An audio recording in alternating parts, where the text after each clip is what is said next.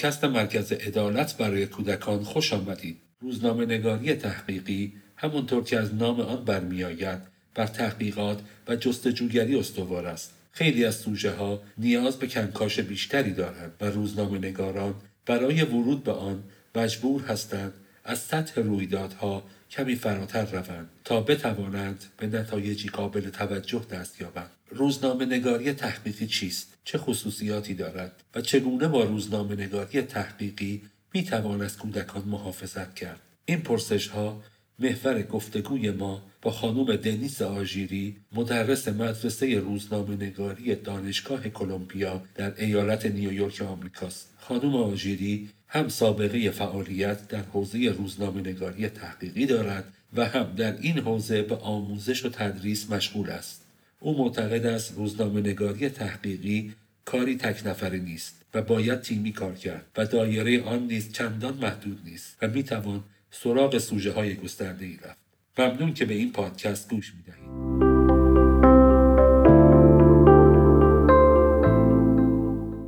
من خب دنیس آجیری هستم. کارم رو شروع کردم با روزنامه نگاری در ابتدا رادیو فردا و یک مدتی اونجا بودم. فکر کنم حدود دو سال و نیم یا سه سال اونجا کار کردم در وبسایت رادیو فردا. سال 2012 بود که یه fellowship ی بود برای روزنامه نگاران آنلاین و خانم که در آمریکا بود این fellowship و من اون رو apply کردم و گرفتم و همون زمان با روزنامه نگاری تحقیقی آشنا شدم. یعنی قبل از اون اصلا نمی‌دونستم همچی چیزی وجود داره و حتی کاری که انجام داده بودم شاید یادتون باشه ولی فکر نمی‌کنم اسم من اصلا اومده باشه بیرون.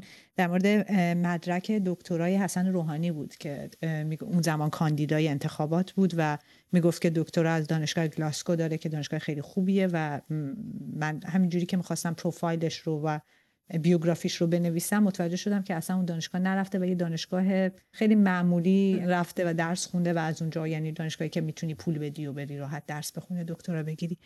اون گزارشی که نوشتم برنده جایزه Online News Association شد برای روزنامه نگاری تحقیقی. و اون زمان بود که اصلا فهمیدم روزنامه نگاری تحقیقی وجود داره و این کاری که من کردم اسمش روزنامه نگاری تحقیقیه و تصمیم گرفتم که روزنامه نگاری رو بخونم. و اون موقع بود که اومدم دانشگاه کلمبیا و به طور مشخص یه شاخه روزنامه نگاری تحقیقی داشتم و منم شروع کردم اونجا فعالیت. و بعد از اینکه فارغ التحصیل شدم یک مدت جاهای مختلفی کار کردم. از جمله Christian Science Monitor بودم یک مدت و بعدش با Tehran Bureau که اون موقع با گاردین partnership داشت کار کردم.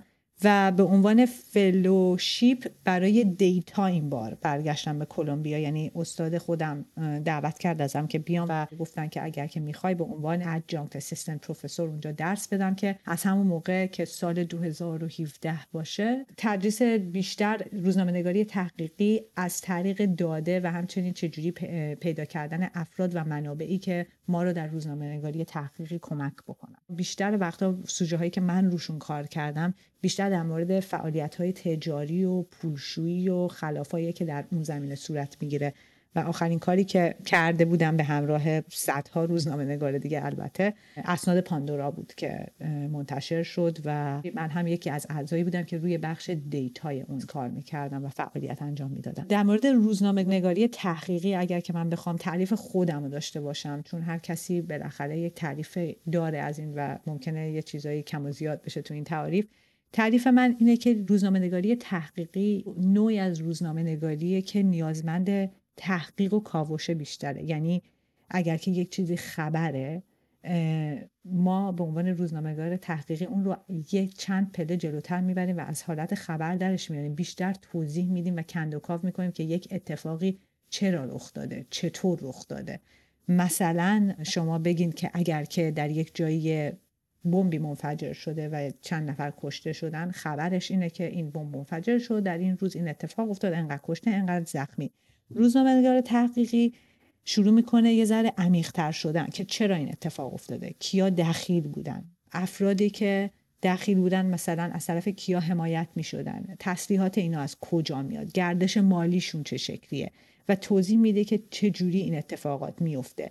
و برای همین این هر چیزی رو که شما بخواید خیلی دقیق تر انجامش بدین و اطلاعاتی رو در بیارین که به این راحتی در دسترس نیست یعنی یک آدم معمولی نمی‌تونه بره همینجوری آنلاین پیدا بکنه یه چیزی و همه چیز رو راجبش بدونه. اون موقع شما وارد روزنامه نگاری تحقیقی میشین که معمولا نیازمند تحقیق بیشتره و از کانال های مختلفی این اطلاعات شما می‌تونید به دست بیارید. یه چیزی که الان خیلی باب شده آدم ها به عنوان روزنامه نگاری تحقیقی می‌شناسن که در واقعیت یه بخش خیلی کوچیکی از روزنامه نگاری تحقیقی درز اطلاعاته. مثل همین Pandora Papers مثلا یا ویکیلیکس حتی. که واقعا اتفاقیه که شاخه از روزنامه نگاری تحقیقیه ولی در عالم واقعیت این اتفاق خیلی وقتا نمیفته یعنی من خودم شخصا به عنوان یک آدم هرگز نشده یک اطلاعاتی به من درز پیدا کنه. یه اتفاقی که خیلی وقتا میفته که معمولا همینم هست اینه که یکی به شما lead رو میده و خبر رو میده که یه همچین اتفاقی مثلا داره در یک سازمانی میفته حالا ممکن درست باشه ممکن نباشه و شما از اونجا شروع می‌کنید تحقیق کردن و اینی که ببینید که آیا این اتفاق درسته و بعد شروع کنید ببینید که چرا این اتفاق میفته و بعد شروع کنید اسناد و مدارک رو جمع کردن. یعنی به که کسی به شما بیاد همه این اسناد رو بده شما خودتون بعد اینا رو پیدا کنید. و یه موقعی هم هست که اصلا هیچ کس هم به شما اینو نمیگه و شما خودتون به عنوان روزنامه نگار همونجوری که حالا در هر حوزه‌ای که هستید باید فکر کنید که خب چی می‌خوای بنویسی امروز یا چه سوژه رو می‌خوای روش کار کنی یه چیزهایی رو شما می‌بینید و براتون سوال میشه و فکر می‌کنید که این اتفاق چرا داره میفته مثلا به قول توی حالا انگلیسی میگیم یه چیزی مثلا ترند میشه. مثلا یه اتفاقی حالا در حوزه کودک مثلا فرض کنیم من می‌خوام یه مثالی بزنم. مثلا فکر کنید شما توی یه مدرسه هستید و یکی از بچه های مدرسه شما در هفته چندین بار نمیاد و مدام مثلا میگه سرما خورده و این یهو مثلا به نظرتون میاد که این چرا مدام داره اتفاق میفته. من برم تحقیق بکنم ببینم چیزی داره میشه که ما نمی‌دونیم. یا مثلا یه موقعی هست که از طریق بررسی تمام اطلاعاتی که داری یا داده هایی که دارید متوجه میشید که مثلا سن ازدواج در یک بخشی از ایران به طرز عجیبی از بقیه جاها پایین تره و اون موقع به اصطلاح توی داده به این میگیم که اون بخش اون منطقه به عنوان اوتلایر به عنوان یک چیزی که با بقیه روال جور در نمیاد به چشم شما میاد و می‌خواین ببینید که چرا این اتفاق داره اونجا میفته و اون میشه داستان شما و اون میشه سوژه‌ای که شما باید روش کار بکنید. و معمولا در روزنامه نگاری تحقیقی یه چیزی که وجود داره اولا که یک شاخه بسیار گرون قیمتیه. دلیلش هم اینه که مدت زمان زیادی طول می‌کشه و بیشتر مواقع یک کار تک نفره نیست. می‌تونه که تک نفره باشه ولی معمولا آدم ها به صورت تیمی کار می‌کنن. یکی اطلاعات مثلا اسناد رو پیدا می‌کنه یکی دیتابیسی اگه لازمه می‌سازه یکی شروع می‌کنه اینها رو تحلیل کردن و یکی شروع می‌کنه دنبال سورس گشتن یا مصاحبه کردن. و برای همین خیلی زمان زیادی طول می‌کشه. معمولا اگر بیشتر نباشه مثلا من می‌خوام مثال بزنم اسناد پاندورا که خب خیلی سنگین بود اون اسناد حدود از موقعی که درس پیدا کرد تا موقعی که اطلاعات شروع شد برای اولین و منتشر شدن بیشتر از دو سال طول کشید و این دو سال در صورتیه که اگر اشتباه نکنم بیش از 270 تا روزنامه نگار داشتن روش کار می‌کردن. بنابراین یه چیزی وقتی می‌خواد منتشر بشه در ابعاد روزنامه نگاری تحقیقی حدودا 6 ماه تا یک سال میشه که افراد روش کار می‌کنن. و دلیلی هم که خیلی زیاد منتشر نمیشه همینه که هزینه خیلی زیادی داره. چون مثلا من می‌دونم که برای فکر کنید Assets of the آیت الله بود که یک زمانی رویترز منتشرش کرد و در مورد بخشی از دارایی های آیت الله خامنه ای و اون یادمه که حداقل یک سال می‌دونم که روش حداقل سه یا چهار نفر کار می‌کردن. و اگر اشتباه نکنم حدود 120 هزار دلار براشون هزینه داشت چون داشتن تمام وقت روش کار می‌کردن. و همه اینها باعث میشه که خیلی وقتا آدم ها نخوان سراغ این سوژه ها برن یا حتی اگر که شما سوژه ای دارید و خیلی از کارهاش انجام دادید یه رسانه هایی نخوان منتشرش کنن به خاطر بار حقوقیش. چون قبل از اینکه این منتشر بشه یک سری وکیل میشینن دونه دونه و خط به خط داده های شما رو نگاه می‌کنن که ببینن کجاش ممکنه ایراد داشته باشه از کجا ممکنه آدم ها خشمگین بشن و بخوان علیه شما اقدام حقوقی انجام بدن. و همه اینها باعث میشه که سخت باشه این کار. و بسیاری از اوقات هم پیش میاد که شما یه سوژه رو دنبال می‌کنید ماها شاید حتی سالها. و در نهایت هم به اصطلاح اینجایی داستان رو مجبور میشید که بکشید. به خاطر اینکه یا نمی‌تونید ثابتش کنید با اینکه می‌دونید یه اتفاقی داره میفته یا اصلا اطلاعات کافی پیدا نمی کنید یا پیشورز شما درست نیست و مجبور میشید که یا سوژه رو یا زاویه دیدتون رو نسبت به اون موضوع تغییر بدید و یا اصلا از خیر اون ماجرا بگذرید. خیلی ممنونم از توضیحات. خیلی خوبی که دادید. چون الان تو مقدمه بحث هستیم خواهش می‌کنم یه توضیح هم بدید که واتداگ جورنالیزم یا روزنامه‌نگاری دیدبان چه تفاوتایی با روزنامه‌نگاری تحقیقی داره. این دوتا رو میشه یکی فرض کرد یا اینکه با هم دیگه متفاوتن. بله حتما. واچلاگ جورنالیزم این نظر منه. هر کسی ممکن یه نظری داشته باشه. من واچلاگ جورنالیزم یا همون روزنامه نگاری دیدبان رو بخشی از روزنامه نگاری تحقیقی می‌بینم. به خاطر اینکه برای کسایی که شاید ندونن روزنامه نگاری دیدبان وقتیه که شما شروع می‌کنید با افراد و عواملی که با اون موضوع مرتبط هستن مصاحبه کردن و از اونها خواستن اینکه در اون مورد در مورد اتفاقی که میفته پاسخگو باشن. و دلیلش هم اینه که شما می‌خواید سطح مسئولیت پذیری رو ببریم بالا و از افراد دستندرکار رو ترغیب کنیم یا حتی یه وقتایی وادار کنید که پاسخگو باشن. و چرا من میگم بخشی از روزنامه نگاری تحقیقیه؟ به خاطر اینکه هدف از روزنامه نگاری تحقیقی حداقل اون چیزی که به ما یاد دادن و ما یاد میدیم تاثیرگذاریه. مثل اینکه مثلا شما مشخص می‌کنید که فلان سیاستمدار این همه از اموالش رو در پاناما پنهان کرده و اون سیاستمدار فقط به عذرخواهی اکتفا نمی‌کنه که استفا هم میده. یعنی این دیگه بالاترین اتفاقیه که می‌تونه از کانال روزنامه‌نگاری تحقیقی رخ بده که رخ میده. ولی در جاهایی مثل ایران طبیعتا همچین چیزی رو ما نمی‌تونیم انتظار داریم. یعنی امیدوارم اتفاق بیفته ولی اتفاق نمیفته ولی همینی که افراد یه پاسخی بدن و یک توضیحی بدن یا حتی سعی کنن که یک چیزهایی رو پنهان بکنن اون هم خودش تاثیرگذاریه.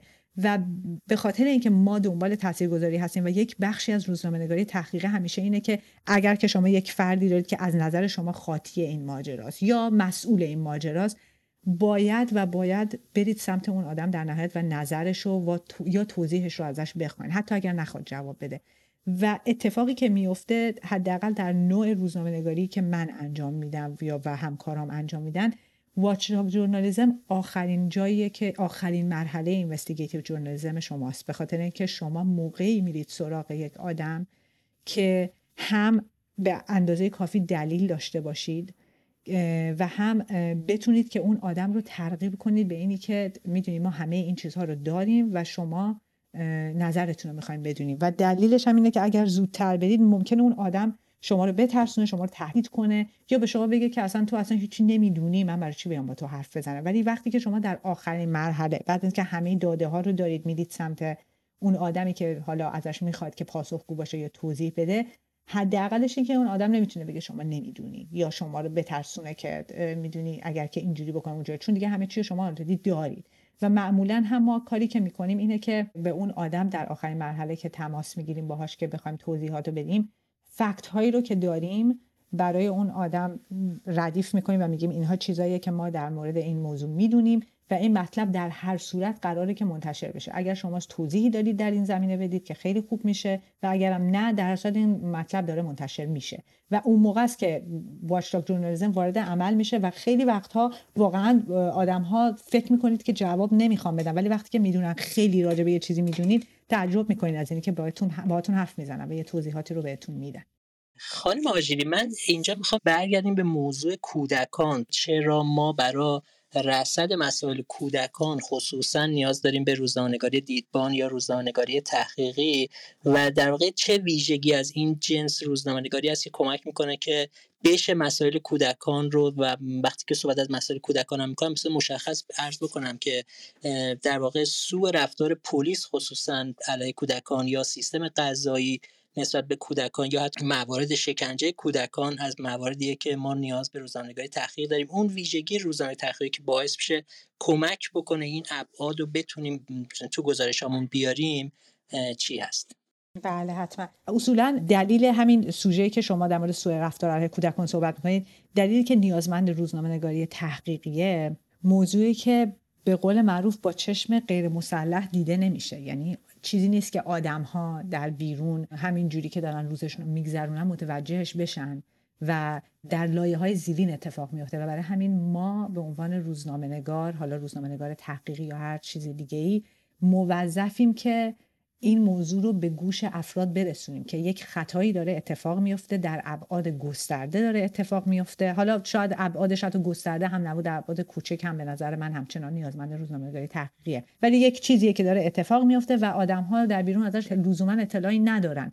و دلیل اینی که اطلاع باید داشته باشن این نیست که کاری بکنن ولی همین اطلاع رسانی یک وقتهایی شاید به عنوان ایمپکت ماجرا موجب بشه که افراد خاطی دفعه دیگه ای که می‌خوان این کار بکنن یه ذره فکر کنن یه ذره مراقب تر باشن یا یه راهی پیدا کنن که این کار رو انجام ندن. و به انواع مختلف میشه از روزنامه نگاری یا تحقیقی برای این کار استفاده کرد.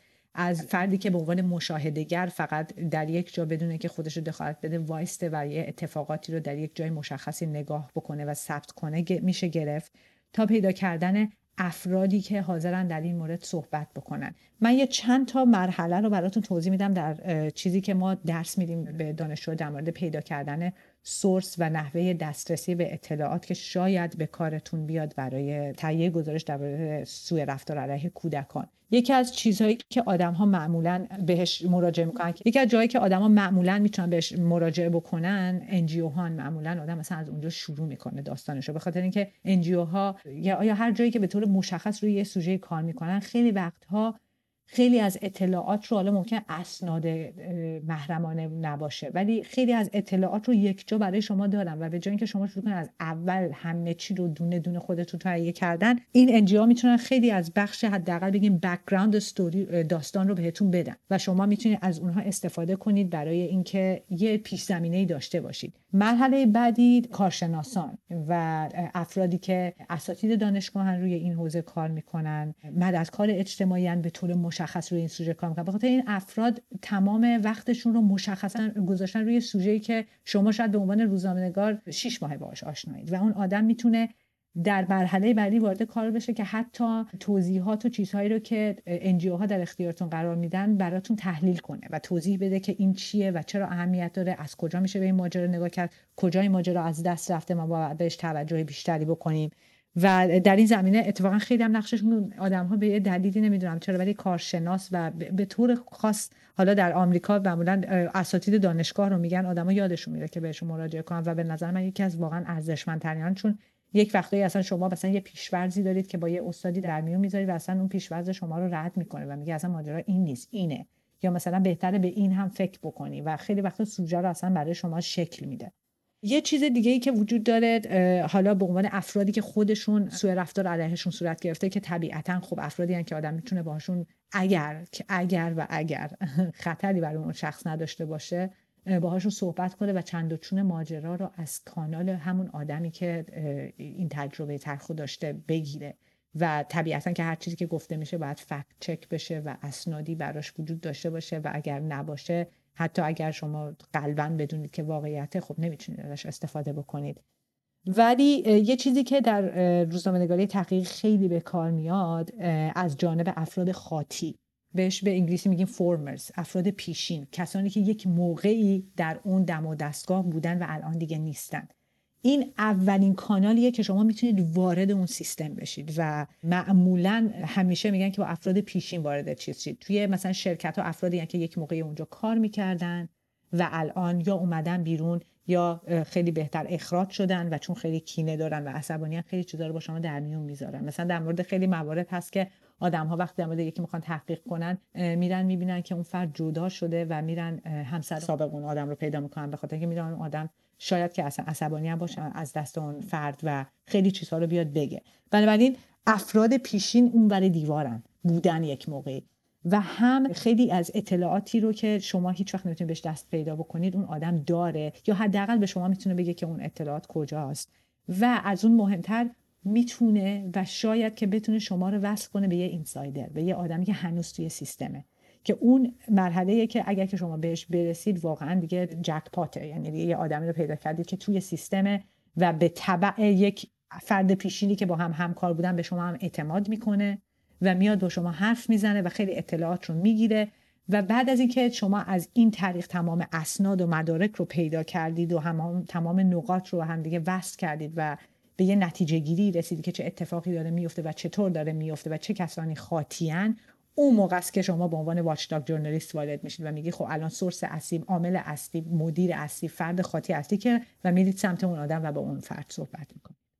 خیلی ممنون از توضیحات خیلی خوبی که دادید. من اگه اجازه یه نکته اضافه بکنم. راجع به اون بحثی که اول بحثتون مطرح کردید اون مسئله ریسک در واقع گزارشیه که به عنوان ماحصل یک کار تحقیقی یا یک کار روزنامه‌نگاری دیدبان می‌خوای منتشر بکنی خیلی وقتا نتایجی که به دست میاد امکان انتشارش وجود نداره بلکه در واقع میشه ازش استفاده های دیگری کرد. مثلا که وقتی شما یک سری اطلاعات خیلی خوب به دست میارید اون اطلاعات رو هم می‌تونید توی گزارش های دیگه ازش استفاده کنید هم می‌تونید به اون مقامی که مرتکب فساد میشه به عنوان یک ابزار فشار ازش استفاده کنید و بهش تذکر بدید که در صورت تکرار اونو منتشر می‌کنید یا اینکه حتی بیاید کارهای بیشتری بکنید. یعنی اینکه به جای اینکه منتشر بکنید و ریسک انتشار اون گزارش رو به عهده خودتون و رسانه‌ای که باش کار می‌کنی میشه اونها رو در اختیار نهادهای بازرسی گذاشت و از اونها بخوایم که ورود بکنن یا اینکه حتی به یه وکیلی بدیم که به صورت رسمی شکایت بکنه از اون مقامی که مرتکب تخلف شده و استفاده از نتایج حاصل از روزنامه‌نگاری تحقیقی صرفا قرار نیست که تبدیل به گزارش بشه و تو روزنامه منتشر بشه بلکه میشه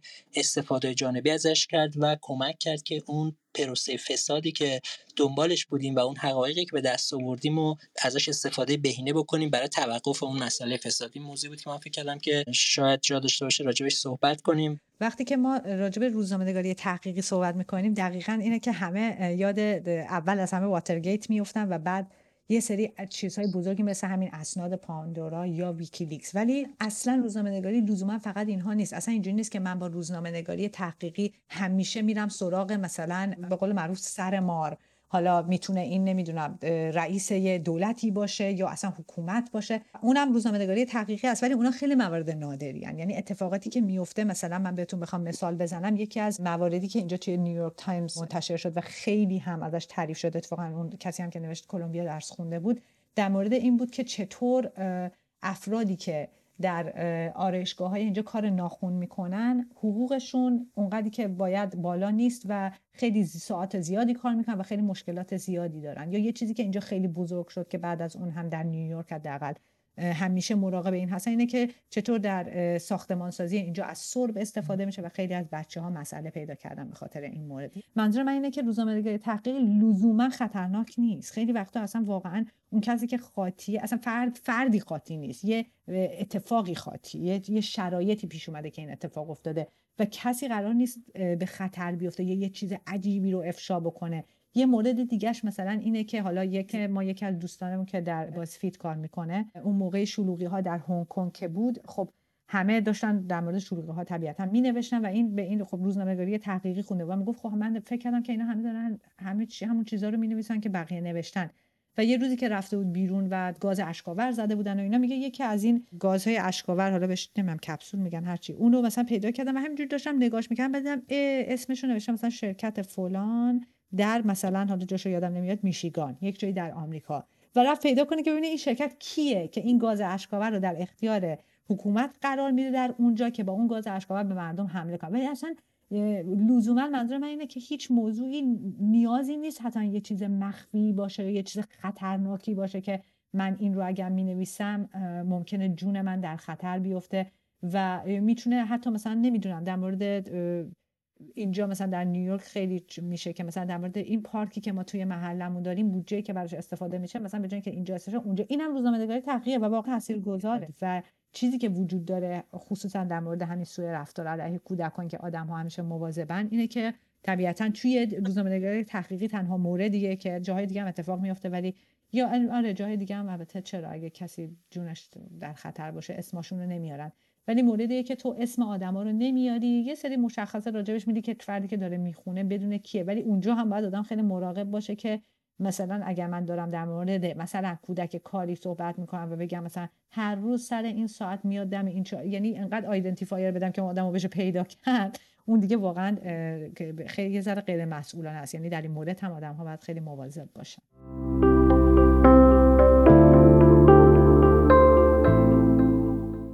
به نظر من خط قرمز اصلی امنیت کودکه. یعنی اولین چیزیه که آدم داره فکر می‌کنه که امنیت و اینکه اون حالا بچه یا نوجوان حال حالش بد نباشه با کاری که داره می‌کنه. اگر که مثلا فکر کنید ما داریم باهاش مصاحبه می‌کنیم و این آدم مثلا فکر کنید مورد آزار جنسی قرار گرفته و ما حالا در مورد آزارش داریم صحبت می‌کنیم و می‌دونیم که اگر که بریم به اون جای ماجرا برسیم این بچه آزار می‌بینه. من شخصا و اتفاقا یه همکاری دارم که برعکس من یه همکاری دارم من فکر می‌کنم من اصلا نزدیک اون موضوع نمیشم. یعنی اگر که احساس بکنم این بچه قراره که حالا بلرزه و گریه بکنه اون تراماها دوباره برای زنده بشه فقط به خاطر اینکه من بنویسم که شاید یه آدمی یه کاری بکنه من نمی‌کنم این کارو.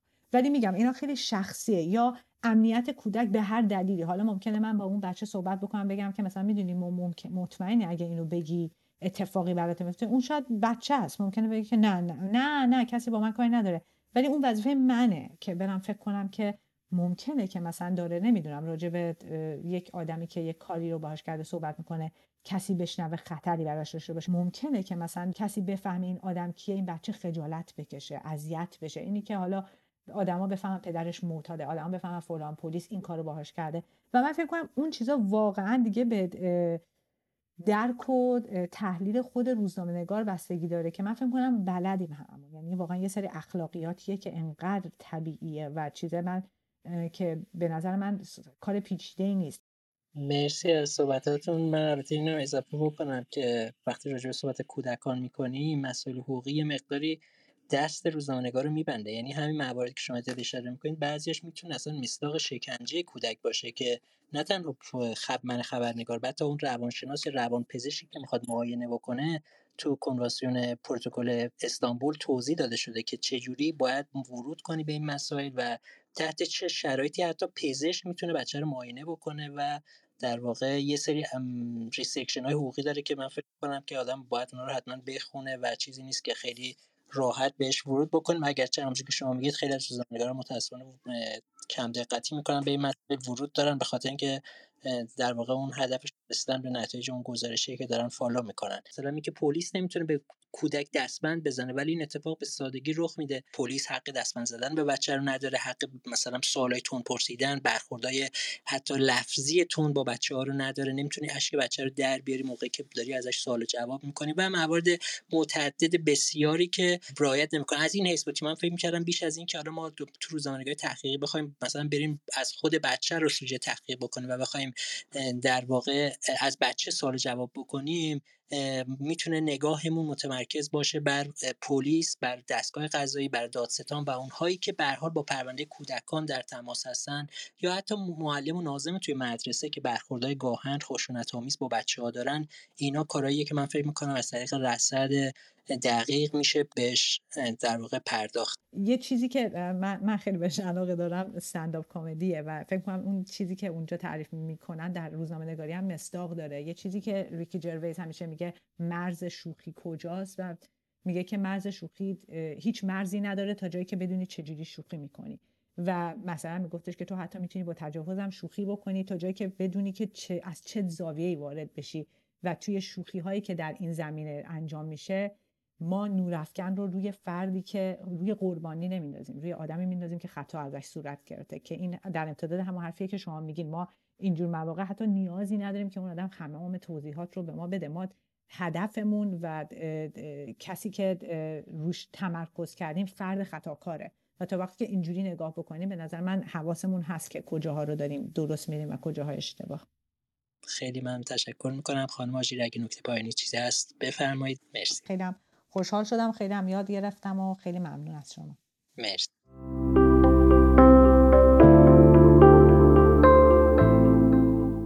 ممنون که به پادکست های مرکز عدالت برای کودکان گوش می‌دهید. ما در این سلسله مباحث با کارشناسان و متخصصان حقوق کودک به ابعاد بیشتری از مسائل کودک و نقش رسانه ها در حمایت از کودکان می‌پردازیم. لطفا پادکست های ما را دنبال کنید و پیشنهادهای خود را با ما در میان بگذارید.